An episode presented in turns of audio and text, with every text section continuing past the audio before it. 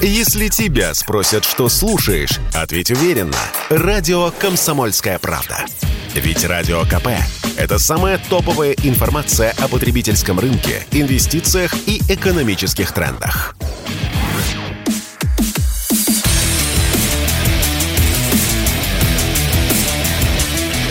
Программа с непримиримой позицией.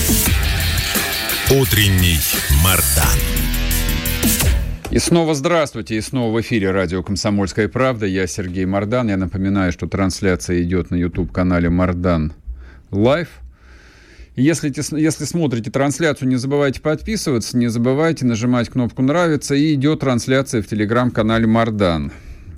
Знаете, вот чем дальше все это продолжается, интересное, а я имею в виду не только украинский кризис, а, давайте вспомним, что было до этого в течение полутора лет. А до этого все человечество боролось со страшной пандемией, и из борьбы с пандемией вкатилось э, практически в мировую войну. Пока что гибридную, пока что война эта идет на территории отдельно взятой бывшей УССР, но процесс оттуда, из 19 года, и такое ощущение, что за этими такими нерациональными, а, катастрофическими решениями по-прежнему лежит некий замысел. Просто роскошь для конспирологов. Я, вот, я сам себя часто бью по рукам, говорю, какая конспирология, там, люди глупы на самом деле, люди постоянно совершают ошибки, люди являются заложниками прежних ошибок и делают все новое и новое, и все продолжается именно так. И потом, а потом вдруг вот, вот, вот что-нибудь там читаешь или видишь, думаешь, да нет, нет, это, это точно какой-то заговор. Ну, не может, вот, вот коллективное безумие не может принимать такие фантастические формы. Не знаю. Юрий Баранчик с нами, шеф-редактор аналитической редакции информационного агентства «Регнум». Юрий Владимирович, здрасте. Доброе утро. Вы верите во всемирный заговор? Ну, вы знаете, смотря как что называть. Если говорить о том, что есть некая группа людей, которая целенаправленно работает над будущим, которая совместно над будущим человеческой цивилизации, которая она видит в будущем, то я думаю, можно говорить о заговоре, конечно. Вот а, смотрите, я почему сейчас а, заход сделал от а, ковида, потому что вчера появилась, ну, никому сейчас дела в России до этого нет, то есть мы все живем в украинских новостях, у нас то мобилизация, то Херсон, значит, то тайные переговоры Нарышкина, все забыли про то вообще вот формат, в котором мы жили, а новость из Аргентины. Там был такой мальчик, которого ну, видимо, местное там здравоохранение сделало лицом детской вакцинации. То есть там тоже боролись за вакцинацию, значит, до последней капли крови, а, с проклятием ковид-диссидентов, ну, со всеми пирогами. А мальчик умер от пневмонии. Вот. Все, естественно, сейчас делают вид, что да это вообще не важно, не интересно, мало ли от чего, от чего там у ребенка пневмония. Э, вот. А у нас, э, ну, попробуй сейчас заговорить э, вот об этих ковидных временах, тоже, скорее всего, там на тебя выпучат глаза и скажут вообще, о чем вы, все было сделано правильно. Правильно ли? Вот после ковида, да, мы вваливаемся в новый кризис который, казалось бы, тоже предопределен целыми 30 годами после распада Советского Союза. А вот если сложить одно и другое, то вот не все вот столь э, очевидно. То есть... Вы знаете, да-да, я. Да, прошу вас. Вот, вот, вот, собственно, как бы моя логика. Я почему и задал, казалось бы, такой там а, глупый, наивный вопрос там серьезному человеку. Верите ли вы в заговор? Ну вот я, я вроде тоже не верю, а с другой стороны, там последние три года дают некоторое основание предположить. Да, вы знаете, дело в том, что ведь в том, что есть некие глобальные проекты, какая-то группа людей его осуществляет, нет ничего плохого. Вот если мы вспомним э, тех же большевиков, да, ведь э, тот проект, который они делали, советские большевики, он тоже был глобальный. С этим связано, скажем, и герб Советского Союза, то есть звезда, да, как бы куда мы стремимся, к звездам. Этот проект был основан на, скажем, социальной справедливости, других морально-нравственных нормах. Да, скажем, на первоначальном этапе он осуществлялся достаточно э, сложно, э, так сказать, но и враги у нас были ребята достаточно тертые, они бы так просто не дали развиться mm-hmm. этому проекту. Тем не менее, вот та, та сила, которой обладал Советский Союз после Э, Второй мировой войны, она позволяла реализовать этот глобальный проект. Другое дело, что советская элита в силу разных причин, скажем, в том числе и очень низкого образования, которое не удалось получить, она после смерти Сталина потеряла эту нить. Я считаю, что Сталин был последний э, советский лидер, после которого, собственно говоря, есть только вот Владимир Путин, которые понимали э, цели большой игры. Вот. Поэтому то, что на Западе такая группа есть, это не секрет, а, как бы, скажем так, к ним можно по-разному там относиться, по-разному их называть, там масоны, там еще кто-то, глубинное правительство, сейчас очень популярный термин. Суть от этого не меняется. То есть есть группа людей, а, сплоченная властью, которая обладает необходимым финансовым ресурсом для того, чтобы навязывать остальной части Земли тот вариант будущего, который они хотят видеть. Вот вы упомянули о ковиде. Но ведь это только один из пазлов вот этой большой мозаики, которая сегодня происходит в мире. Вот ковид, да, ЛГБТ, э, создание технического человека, да, генетические эксперименты. Э, мы видим, что, по сути дела, идут такие уже массовые эксперименты. Современная технология позволяет это делать, э, включая, скажем, социальный контроль, да, который люди сейчас делают сами через соцсети, размещая свои фотографии, обналичивая свои социальные связи, да, нет никаких проблем, не надо содержать разведку, ты включил файл любого человека там в Facebook или еще где-то, и у тебя уже, кстати, базовая информация по нему есть. Дальше уже дело техники, что ты хочешь найти. Вот поэтому, несомненно, вот, допустим, тот же ковид, э, скажем, посмотрели, на мой взгляд, это был такой биологический эксперимент, биологическое оружие с целью посмотреть на то, как будет функционировать мировое хозяйство, если запустить в мир потом более жесткий вариант э, ну, коронавируса или любой другой инфекции.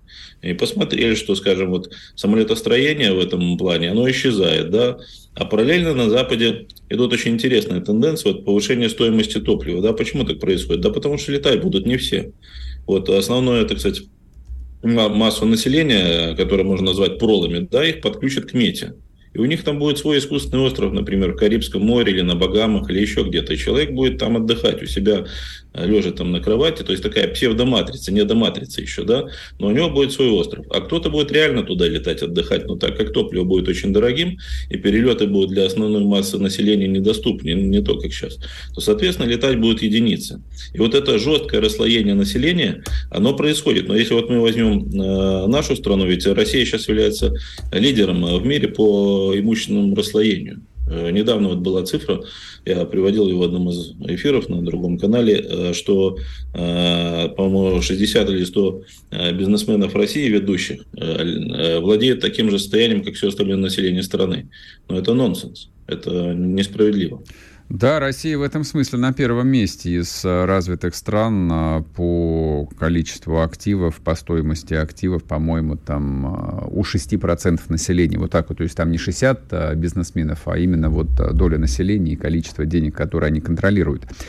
Вот вы упомянули такая вот вещь, которая, мне кажется, требует все же некоторого раскрытия, чтобы мы не свалились просто вот верноподданнические констатации. А, сравнение Сталина с Путиным, мне кажется, не очень э, работает, потому что Сталин был последний большевик. Вот, Сталин, э, в общем, строил там Всемирный Советский Союз. Не, не наша там тема, не сегодняшняя беседа, но вот, вот попробуем так вот максимально абстрактно взять. И вся политика Советского Союза, она вполне укладывалась именно в, в, там, в осознание того, что Сталин действительно был коммунистом и теоретиком, и философом, и практиком.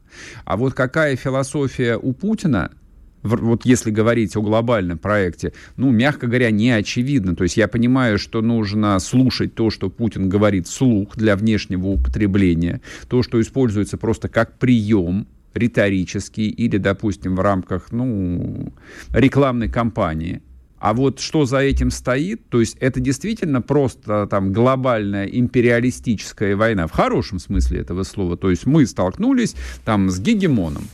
Вот, практически всесильным гегемоном мы там постараемся эту войну выиграть.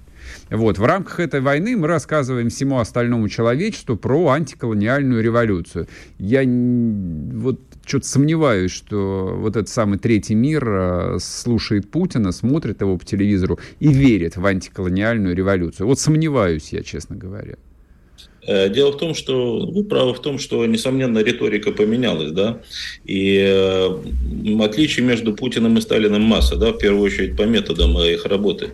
Э, дело в том, что вот та ситуация, с которой столкнулся Путин в конце 90-х, она требовала заморозки. Вот, на мой взгляд, он с этой ситуацией справился. Другое дело, что в силу целого ряда обстоятельств, объективных субъективных, мы не смогли, на мой взгляд, перейти от заморозки к вот этому движению, которое было при Сталине, вот эти резкие темпы роста, какая-то сплоченность народа и так далее, и так далее. Вот почему это, тут тоже это тема для отдельной передачи.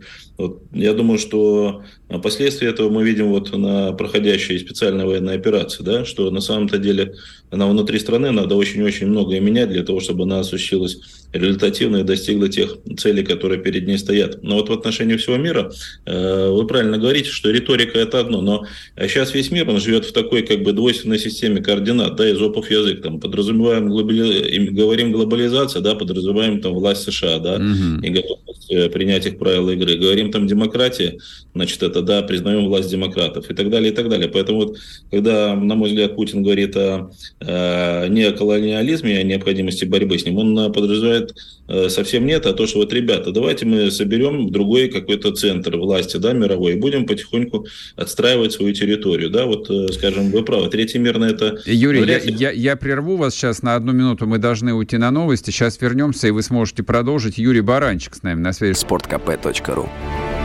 О спорте, как о жизни.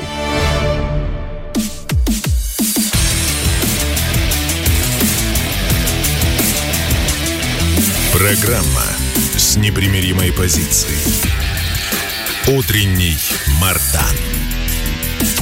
И снова здравствуйте, и снова в эфире радио «Комсомольская правда». Я Сергей Мардан. Разговариваем мы с Юрием Баранчиком, шеф-редактором аналитической редакции информационного агентства «Регнум». Говорил, мы, ну, говорим мы о вещах широких. А меня-то вот интересует, нет ли во всем происходящем а, единого замысла, а, которому, ну, хорошо, предположим, он есть, либо есть коллективное бессознательное, и этому коллективному бессознательному противостоит Россия и противостоит, что противостоит? Лично Путин. Итак, Антиколониальная революция, да, как ее видит себе Путин, вообще верит он в это или нет, и какова перспектива вот этого глобального замысла, если вдруг э, вы действительно считаете, что это глобальный замысел, а некий такой политтехнологический прием? Э, смотрите, и продолжу просто, что, конечно, третий мир э, здесь не игрок, но вот, скажем, такие страны, как Турция, Саудовская Аравия, да, Индонезия, Э, возможно, даже Южная Корея. Ведь смотрите, что происходит. Э, за последние пять лет и Турция, и Саудовская Аравия очень серьезно поменяли свои внешнеполитические ориентиры. И сейчас вот мы видим, допустим, на том же нефтяном рынке саудиты играют гораздо больше связкой с Россией, чем США. Хотя вот предыдущие 40 лет э, саудиты полностью лежали под американцами. Закупали оружие, обеспечивали стабильность нефтедоллара и так далее, и так далее. Вот э, Путин играет очень тонкими мерками, они не очень как бы так э, заметны на самом деле, но они приносят свой результат. И в чем здесь отличие, вот, скажем, от той эпохи, о которой мы вот говорили раньше, об эпохе Сталина, что да, там было все достаточно жестко, и силовая компонента была достаточно значимой. То есть все видели Советский Союз как такой передовой отряд, который силовым образом готов обеспечить преобразование. Э, мы сейчас не готовы к такой игре, и, возможно, она не нужна. Нужна игра более тонкими методами. И вот э, Путин, на мой взгляд, играет так. Э, опять-таки, наше население, оно не готово к этому. Оно хочет вот жестких там силовых mm-hmm. мер, вот фронт, вот нападение, вот враг, то есть такие, знаете, бинарно-черно-белая логика. Mm-hmm. Мировая политика, она намного сложнее, тем более, что вот положение у России сейчас не такое, как у Советского Союза, поэтому и играть мы вынуждены другими методами. Играть мы будем другими методами. Но, тем не менее, вот э, Россия, в отличие от всех остальных, не побоялась э, разрешить э, политический кризис военными методами. Ну, точнее, скажем так, начала его разрешать военными методами. Вот фактически... Ну, вот знаете, когда Запад говорит о том, что Россия нарушила все международные правила, Вот, тут, э, ну, невозможно не согласиться с тем, что последние десятилетия действительно вот право использовать военную силу, согласно этим правилам, оно осталось в руках только у одной э, структуры под названием Соединенные Штаты. Они этим, э, ну, никогда себя не стесняли, и там, где это необходимо, используют. Но правила заключались в том, что никто другой военную силу применять не может. Вот. А вы не думаете, что вот в этом самом черно-белом бинарном мире э, там находится и Россия, причем э, высшее военно-политическое руководство России считает, что там а, все остальное, в общем, как бы себя уже исчерпало? Э, вы знаете, еще до начала СВО, который, как мы помним, началось 24 февраля, в начале января текущего года я написал такой пост, может быть, в конце, о том, что Россия находится в преддверии сценария мятежа глобального. Угу. Но такой методологии не было. Но ведь, по сути дела, сценарий мятежа делали большевики. Э, ситуации принципиально разные, но на самом деле, э, понимаете, Запад нас медленно варил, как лягушку, да, вот э, в кастрюле. То есть там немножко отожмет 5 сантиметров, здесь uh-huh, вот при Балтике uh-huh. 10 отожмет, в Кишиневе там отожмет, да, 20. И вот это такое медленное сжатие анаконды, то, что называется, да, стратегия анаконды происходила.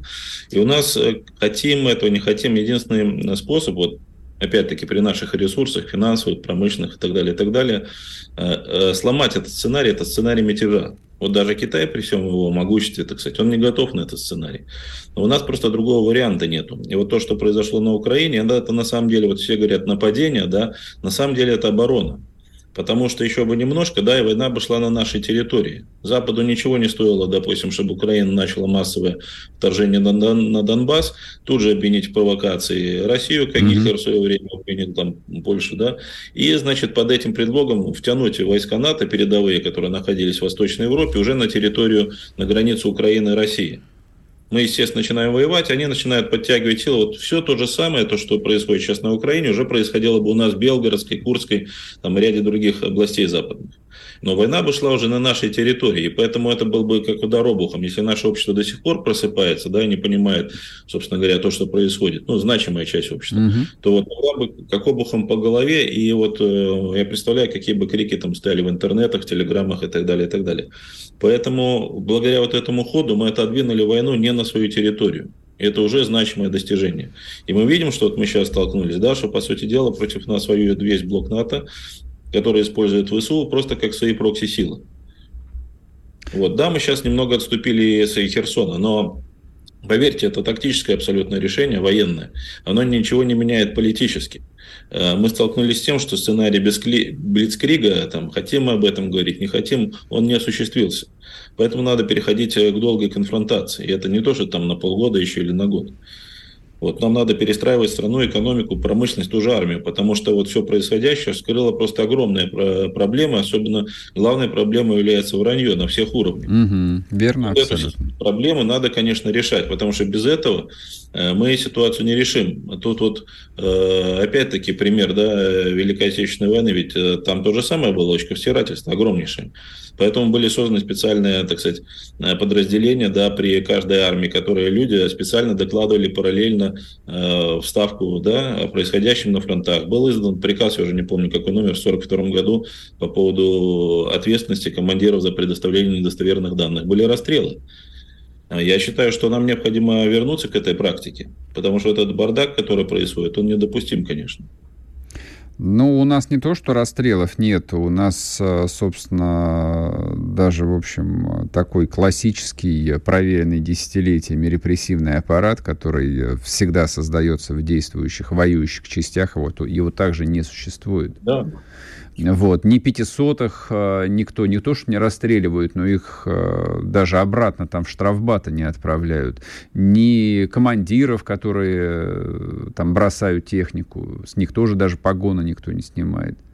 Вот. Про то, что никто из генералов, которые несли ответственность за ошибки, за поражение, тоже, в общем, никто не ответил. Вот. Тут вот я это все произношу, а дальше, наверное, большинство аудитории, ну, подсознательно ожидает, что я должен сделать какой-нибудь обличающий вывод, но я сделаю неожиданный вывод. А, вот у меня в голове накрепко сидит, что российское общество, оно, конечно, склонно вот к такому, ну, простому решению. Сейчас вот мы вслух что-то скажем, вот сейчас гласность очередную объявим, и все само устроится. Но вот из моего личного опыта гласность привела к катастрофе. Вот. И, скорее всего, те внутренние структурные перестройки, изменения, которые в системе должны происходить, лучше их, конечно, без всякой лишней гласности делать. А обществу нужно ну, подавать э, сигналы, что вот есть генерал такой-то, предатель и мразь, мы его расстреляли. Вот, и все выдохнули, и все, и отправились дальше там, копать свой огород. Но для этого нужно все равно хотя бы одного, а лучше десятерых-то расстрелять. Вот не знаю, согласны вы с этим или нет. Нет, я согласен, это абсолютно верная идея. Общество, понимаете, общество как ребенок. Вот э, когда воспитываешь ребенка маленького, важно соблюдать справедливость. То есть мы как бы э, показываем ему, как устроен мир. Ты правильно поступаешь, да? Uh-huh, uh-huh. Там бонусы какие-то. Неправильно, вот идет наказание. Особенно это важно там для мальчиков, чтобы, так сказать, он э, мальчик как бойцовая собака растет. Его надо с детства начинать очень жестко контролировать, чтобы он понимал, что правильно, а что неправильно, куда можно лезть, куда нельзя. И общество то же самое. Вот показали примеры, да, ведь дело не в этих расстрелянных там генералах или наказанных, а в том, что остальные это увидят. А когда они увидели, что там ты допустила нарушение, за которое тебя бы раньше расстреляли при Сталине, а сейчас тебя просто переводят на другое место работы, иногда с повышением, ну так о чем мы говорим? Расхлябанность и будет процветать. Ладно, посмотрим, как оно все будет дальше, как сможет Россия противостоять этой мировой жабе. Вот, вариантов других нет. Спасибо большое. Юрий Баранчик был с нами. А, мы, в общем, этой темы только коснулись, а, то есть, хотя программа у нас а, скорее там не аналитическая, а информационная, поэтому там, не считаю необходимым прям вот сейчас там загружать всех таким большим там серьезным анализом. Но я думаю, что так или иначе мы к этому будем постоянно возвращаться. То есть почему это началось, почему это началось сейчас, а, в том числе и отвечая на риторические вопросы, которые в чате сейчас пишут, типа, а что делали до этого? Ну а вот, а вот так вот. Вот что-то сделано, что-то не сделано, но тем не менее. Вот если исходить просто из а, объективного анализа, вот посмотреть на прошедшие 9 месяцев, система продемонстрировала там невероятный уровень а, устойчивости. Вся система российск, российского государства, вот когда спрашивают там, а, ты, Мардан, путинист? Я не путинист. Я государственник. Для меня абсолютной главной ценностью является российское государство. Я считаю, что это тот скелет, это тот каркас, в рамках которого на чем может существовать русский народ – как идентичность, как ценность. Вне российского государства русские вообще не существуют. Они исчезают в рамках одного поколения. Посмотрите, что стало с русской иммиграцией. Она исчезла. Она превратилась в аргентинцев, во французов, в американцев, в кого угодно. Это то, что мы должны беречь, холить или лелеять. Продолжим после перерыва. Радио «Комсомольская правда». Срочно о важном.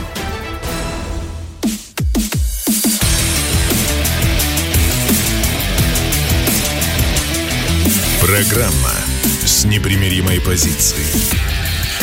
Утренний Мардан. И снова здравствуйте, и снова в эфире радио «Комсомольская правда». Я Сергей Мордан, к нам присоединяется политолог Дмитрий Никотин. Дмитрий, приветствую. Здравствуйте. Давайте обсудим историческую встречу товарища Си Цзиньпина и товарища Байдена. Она правда историческая или нет? Я, я просто вот сегодня до начала эфира мельком посмотрел, э, что пишут американские газеты, они полны оптимизма. Ну, оптимизма у них, конечно, может быть много, но на результат встречи этот оптимизм, на мой взгляд, никак не может повлиять. Дело в том, что, на мой взгляд, сейчас э, Байден столкнулся впервые с таким вот Китаем, который находится по экономическому развитию на втором месте в мире, да, если в целом оценивать экономическое, военное, наверное, развитие на текущий момент, но концентрация власти у Си Цзиньпина, она такая же, как была у Мао Цзэдуна. А, поэтому это уникальный случай для современной истории. Американцы с таким Китаем еще не сталкивались, получается, никогда. То есть был э, Китай, где концентрация власти в руках одного человека была максимальной, но тогда Китай не находился на таких позициях в мире, как сейчас. Китай никогда не находился на таких позициях в мире, как сейчас вы говорите. Ну а какие позиции? Вот если судить с точки зрения обычного обывателя, а, Китай демонстративно был унижен несколько месяцев, сколько там, а, двух месяцев не прошло, когда был визит а, Нэнси Пелоси на Тайвань. Вот. Я, я понимаю, что мы все мыслим некими там стереотипами, ну а куда от них деваться? Вот мы как бы в том числе такой стереотип знаем, что для китайцев главное сохранить лицо. Mm-hmm. Вот. И Китаю в целом, как государству, и Си Цзиньпину, как его руководителю, в той ситуации, как мне кажется, лицо сохранить э, не удалось. Тем не менее, они провели 20-й съезд КПК, товарищ Си был переизбран на очередной срок, но и... Вот как раз-таки давайте, да, посмотрим, давайте, что там произошло. Да. Вот смотрите, если брать 20-й съезд и речь Си Цзиньпина, на мой взгляд, можно даже сразу понять, что будут делать с Тайванем. Дело в том, что Си Цзиньпин там активно использует такой новый термин, как э, экономика-крепость это сразу показывает, что Китай сейчас не собирается идти в наступление, а собирается строить вот свою крепость. Что за крепость Китай собирается строить? Китай хочет э, стать энергетически полностью независимым, mm-hmm. в продуктовом плане полностью независимым. Ну, то есть это вот фрагменты из его выступления. Военная мощь, экономика крепости, это не значит, что они только экономическим заняты развитием. А вот в военном плане все же очевидно. В плане флота Китай обгонит США по всем оценкам уже к 2030 году Китай будет иметь более мощный флот, кроме авианосцев. То есть, если вот убрать фактор авианосцев, у Китая их, по-моему, сейчас всего два построено, mm-hmm. то именно по количеству крейсеров, там, десантных кораблей и так далее, Китай уже обгонит, и об этом, кстати, неоднократно с э, такими вот криками о помощи выступали представители, кстати, ВМС США. Э, в технологическом плане Китай стремится к технологической независимости. Uh, то есть в политическом плане сейчас еще раз со времен да, Мао такая концентрация. Там многие эксперты, китаисты, они смотрят на состав политбюро. Uh-huh. И они uh, вот посмотрели, а кого же Си взял в свою команду. И, например, он берет старых генералов, назначая их на ключевые там, да, посты в Министерстве обороны, для того, чтобы они именно политически укрепили армию. То есть Си сейчас э, сконцентрировал вот всю полноту власти в своих руках, и сейчас он начнет укреплять Китай идеологически, экономически и военно. То есть торопиться с Тайванем он не планирует. Но красную черту для Байдена на переговорах на этих он тоже обрисовал. Вот там есть конкретная цитата. Он сказал, что первая красная черта, которую нельзя пересекать, это тайваньский вопрос. Вам не кажется, что вот э, как только стороны переходят э, к публичному озвучиванию красных черт, они становятся уязвимыми? Вот. Ну, то есть понятно, что американская администрация и так понимает, что Тайвань это, в общем, вот э, то самое нежное, открытое, незащищенное место, по которому можно в любой момент шандарахнуть и вот эту вот долгосрочную стратегию там, Китая, в общем, помножить на ноль. Вот. А, ну, по, по крайней мере, не, ну, как бы на уровне декларации, да, китайцы всегда говорили, принцип одного Китая, бла-бла-бла, ну, в общем, понятно. А тут э, вот они прям перешли на риторику Лаврова. Совершенно удивительно. Зачем? Я, я правда не понимаю, зачем. То есть это так, подчеркивает, скажем так, э, слабость. Но это будет слабостью, если американцы, например, перестанут признавать там три коммюнике, которые были оглашены. То есть, если они начнут там процесс признания. А Китай считает, что вот раз признания нет, значит, mm-hmm. американцы боятся.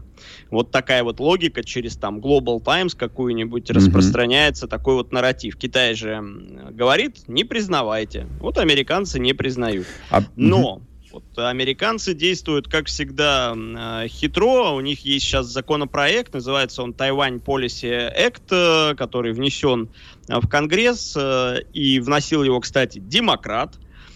где прописано желание демократов признать Тайвань основным союзником вне блока НАТО. Есть такое юридическое понятие. Вот, mm-hmm. например, Байден недавно это даровал Колумбии.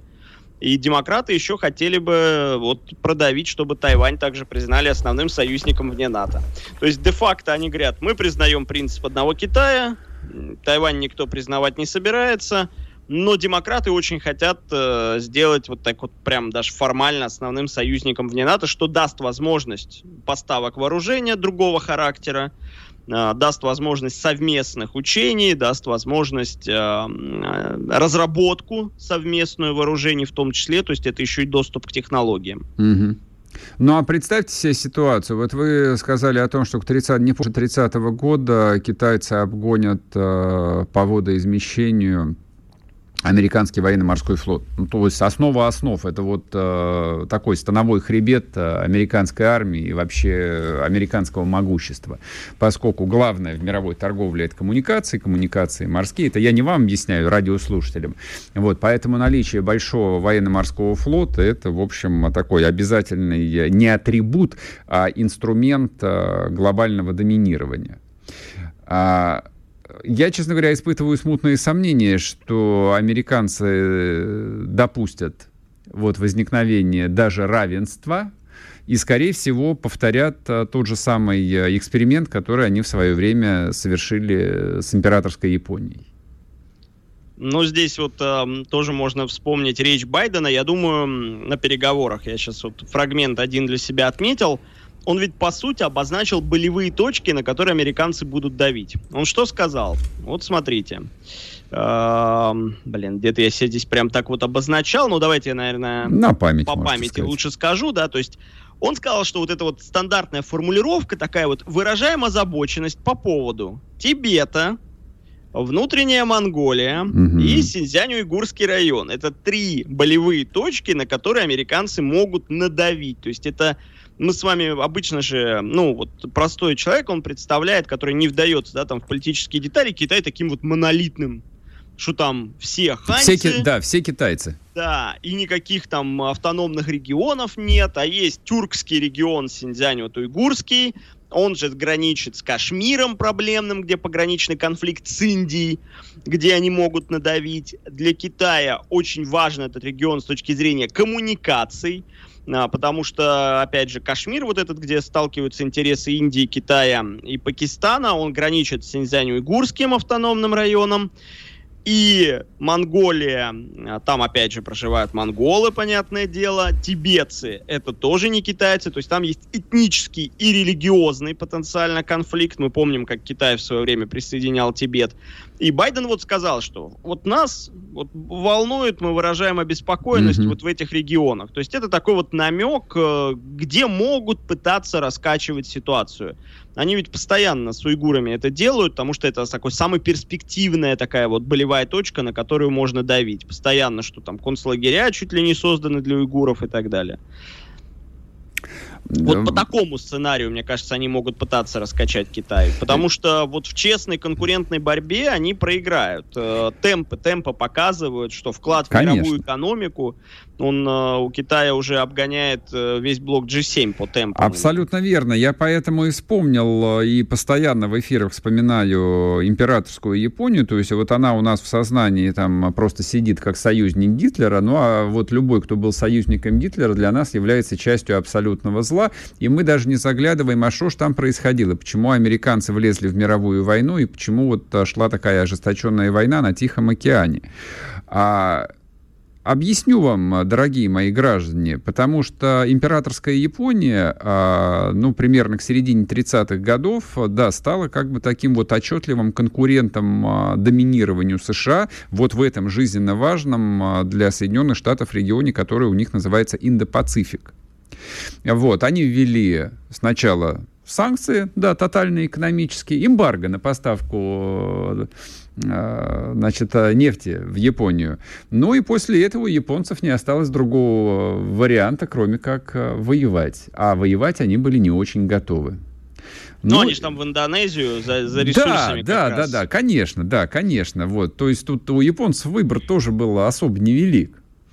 Вот, как мне представляется, что у Китая, с Китаем повторится примерно то же самое. То есть в тот момент, когда там Вашингтон решит, что все, вот угроза со стороны Китая там непреодолима, ну, они признают Тайвань. Сейчас после новостей мы вернемся через минутку, и вы сможете ответить вот на эту конспирологическую версию. Радио «Комсомольская правда». Никаких фейков, только правда.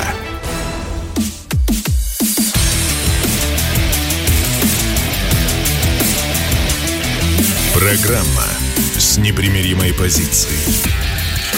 Утренний Мардан. И снова здравствуйте, и снова в эфире радио «Комсомольская правда». Я Сергей Мордан и политолог Дмитрий Никотин. Дмитрий, прошу вас. Итак, а, превратится ли Китай в новую императорскую Японию, которую ну, утоп, мне... утопят в Тихом океане? Да. Ну, мне кажется, что эта историческая аналогия здесь не подойдет нам. Все-таки есть еще новый фактор да, в 21 веке, как ядерное оружие. Угу. И Китай а, сейчас стремится к увеличению числа боеголовок э, ядерного оружия, в том числе для того, чтобы выигрывать постоянно время, чтобы увеличивать свои конвенциальные силы, то есть mm-hmm. там флот, э, дес, десантные силы и сухопутные силы.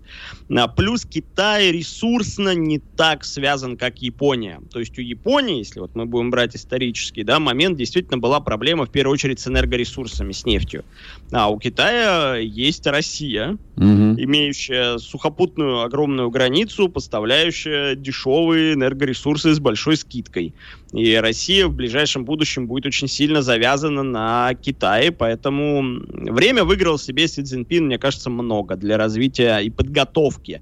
То есть он сейчас так вот наблюдает, как Россия атакует такого вот главного гегемона, Э, сидит в блокнотик, записывает уроки, которые mm-hmm. необходимо из этого извлечь, и пл- планирует уже по, по традиции там пятилетками будущее Китая. И вот тут мы вышли наконец, да, на контекст, э, вышли, вышли на контекст России вот на этих переговорах. Как вы думаете, а в каком виде Россия упоминалась на этой трехчасовой встрече? Были уже заявления после, э, вот сейчас с утра Лавров там с МИДом КНР встречался, Китай выступил, к примеру, против исключения России из G20. Китай вчера в ООН э, голосовал против э, вот этой резолюции mm-hmm. за репарации с Россией. Но я по-прежнему подчеркиваю, да, что Китай занимает позицию такого дружеского нейтралитета все-таки, потому что конкретными делами помогать России – он пока не готов, в отличие от Ирана. То есть позиция у него такая, мы, мы наблюдаем, мы наблюдаем, не мешаем, а не, не... не вставляем палки в колеса. Вы не думаете, что Иран, в общем, действительно а, в большой степени, э, ну, в экономической точно является китайским прокси? Вот, поэтому не стал бы вот активно включаться в военно, военное сотрудничество с Россией, если бы вот э, партнеры там категорически возражали бы. Я думаю, Иран все-таки сам, сам, сам, самостоятельнее, чем многим может показаться. Все-таки это крайне крупная держава. Ну, это думаю, правда. там китайское влияние не настолько велико. Вот Пакистан, несмотря на то, что тоже ядерная держава, он сильнее а, зависит от Китая, чем тот же Иран. Иран уже под санкциями, да, там почти 50 лет угу. находится. 40, да, поэтому думаю, это его личная инициатива, особенно после всех унижений, которые американцы по отношению к Ирану допускали. Достаточно только вспомнить убийство генерала Сулеймани. Вот. Это я уже не беру все остальные факты. Это из последних таких вот ярких. А, по поводу Украины. А, как вы думаете, а, вот Украина как отдельная тема в этих переговорах могла каким-то образом звучать? Или вот для Си Цзиньпина и Байдена, то есть это такая совсем-совсем периферия, не более чем некий там инструмент, который используется там в большой игре? Э, она, конечно же, звучит в контексте ядерного вооружения. То есть ядерная тема, она была одной из основных, во всяком случае, согласно всем инсайдерским данным Угу. Практически все западные СМИ писали о том, что обсуждают в том числе не, не применение ядерного оружия и как на это повлиять. При этом э, нужно учитывать, что и для Китая, и для США, конечно же, основной театр это вот э, театр Тайваньского пролива и взаимоотношения в Азии, чем э, Европа.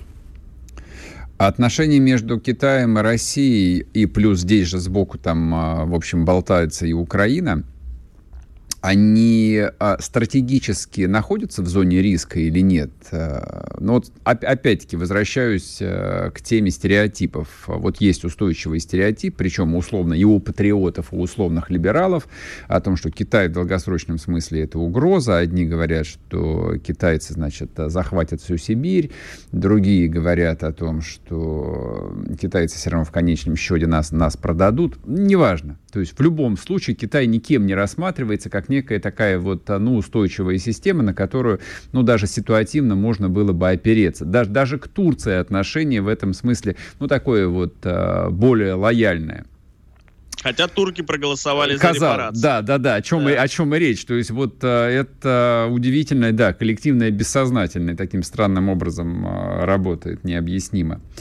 А, при всем при том, при всем при том, а, Война на Украине, ну да, как бы вот э, ослабляет Россию, то есть для нас отключаются огромные рынки. Ну, понятно, где-то получается с этим э, справляться, где-то не получается, неважно. Сейчас не про это речь.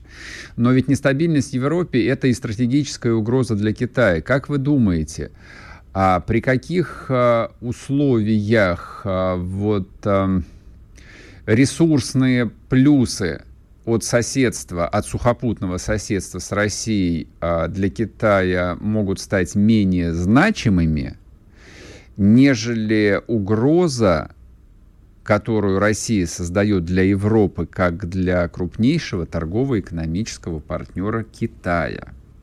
Вот, когда им придется да. решать, вот нужно надавить на Россию, хотя Россия, да, это вот э, энергоресурсы, да, чтобы не, повтор, не повторить э, там участь Японии 30-х годов.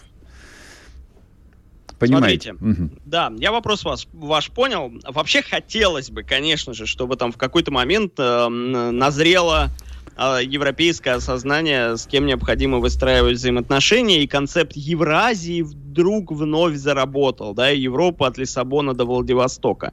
Для России было бы, конечно же, выгодно иметь э, всегда диверсификацию рисков, то есть иметь энергетическое партнерство с Европой и с Китаем. Таким образом, можно там и цену выше ставить на поставки газа и так далее. Но, увы, пока Европа является, практически все европейские страны отдали свой суверенитет и вопросы внешней политики в Вашингтон, то есть они ограниченные, ну, такие вот вассалы, как любит говорить Путин, а, конечно же, этот проект не реализуем. Но я уверен, что Китай не рискнет ставить энергетическую свою безопасность выше каких-то торговых интересов а, с европейскими странами, потому что ну, рынки сбыта потенциально, та же Латинская Америка или Африка, она растет, в отличие от Европы. Mm-hmm. Численность населения растет, потребительская способность населения будет расти, экономики этих стран будут расти, то есть перспектива там. То есть перспектива в целом, если смотреть глобально, а не смотреть вот сейчас, краткосрочно, mm-hmm. то это Африка.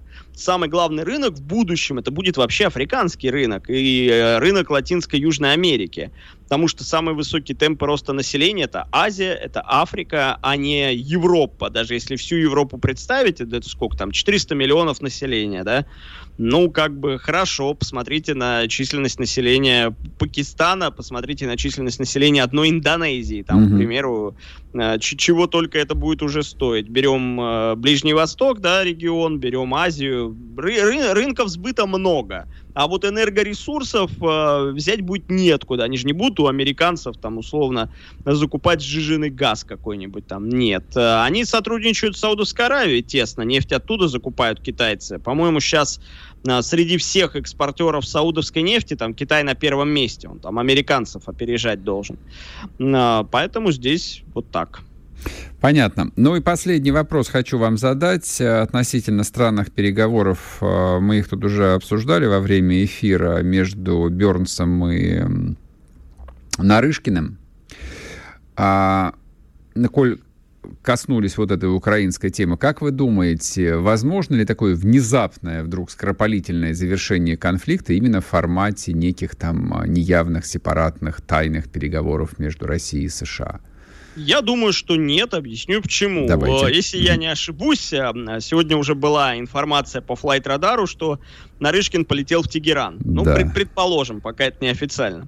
Если он полетел в Тегеран, значит, наверное, с Бернсом особо ни о чем не договорились. Это раз. Во-вторых, э, было заявление от Залужного, это очень, вот, кстати, вот мало этому вниманию почему-то аналитики уделяют, о том, что он поговорил с Марком Милли, с американским генштабом, mm-hmm. и после этого выступил, что ВСУ не остановятся и не пойдут ни на какие переговоры. А это политическое заявление, понимаете? Причем здесь Залужный и решение о переговорах. То есть Залужный как бы вообще не в этой плоскости находится. Его никто и не должен спрашивать. Он военный, у него есть свои полномочия, свои обязанности. И плюс Зеленский сегодня, выступая на G20, э, опять свои там условия мира, на этот раз 10 у него там условий да, да, насчитали. Да. А, опять же, полное, полное освобождение всех территорий у него на 91 год опять прозвучало. Ну, о мире, значит, пока говорить рано. Всегда, понятное дело, есть какая-то вероятность, она же не может быть нулевой, да, что вот, вот нет и все. Угу. А, возможно, есть вторая развилка, что реально обсуждали ядерное оружие. Но, значит, уже разговоры идут прям очень тесно, что потребовался а, целый визит, чтобы лично это обсуждать, да, то есть формально это озвучили, что американцы же подтвердили переговоры, сказали, mm-hmm. по ядерной тематике. А что вдруг тогда, если стали вдруг ядерную тематику обсуждать? Что-то разве поменялось? Мы вроде не слышали никакой информации. Понял, понял. Дмитрий, спасибо большое. Мы заканчиваем уже нашу программу. Вот, обсудили мы важные вопросы. Вот, как мне кажется, обсудили серьезно, поэтому кто хотел услышать, тот услышал. Друзья мои, ну а все прочие ждут завтрашнего дня в то же самое время, в том же самом месте, на радио «Комсомольская правда». Радио «Комсомольская правда». Срочно о важном.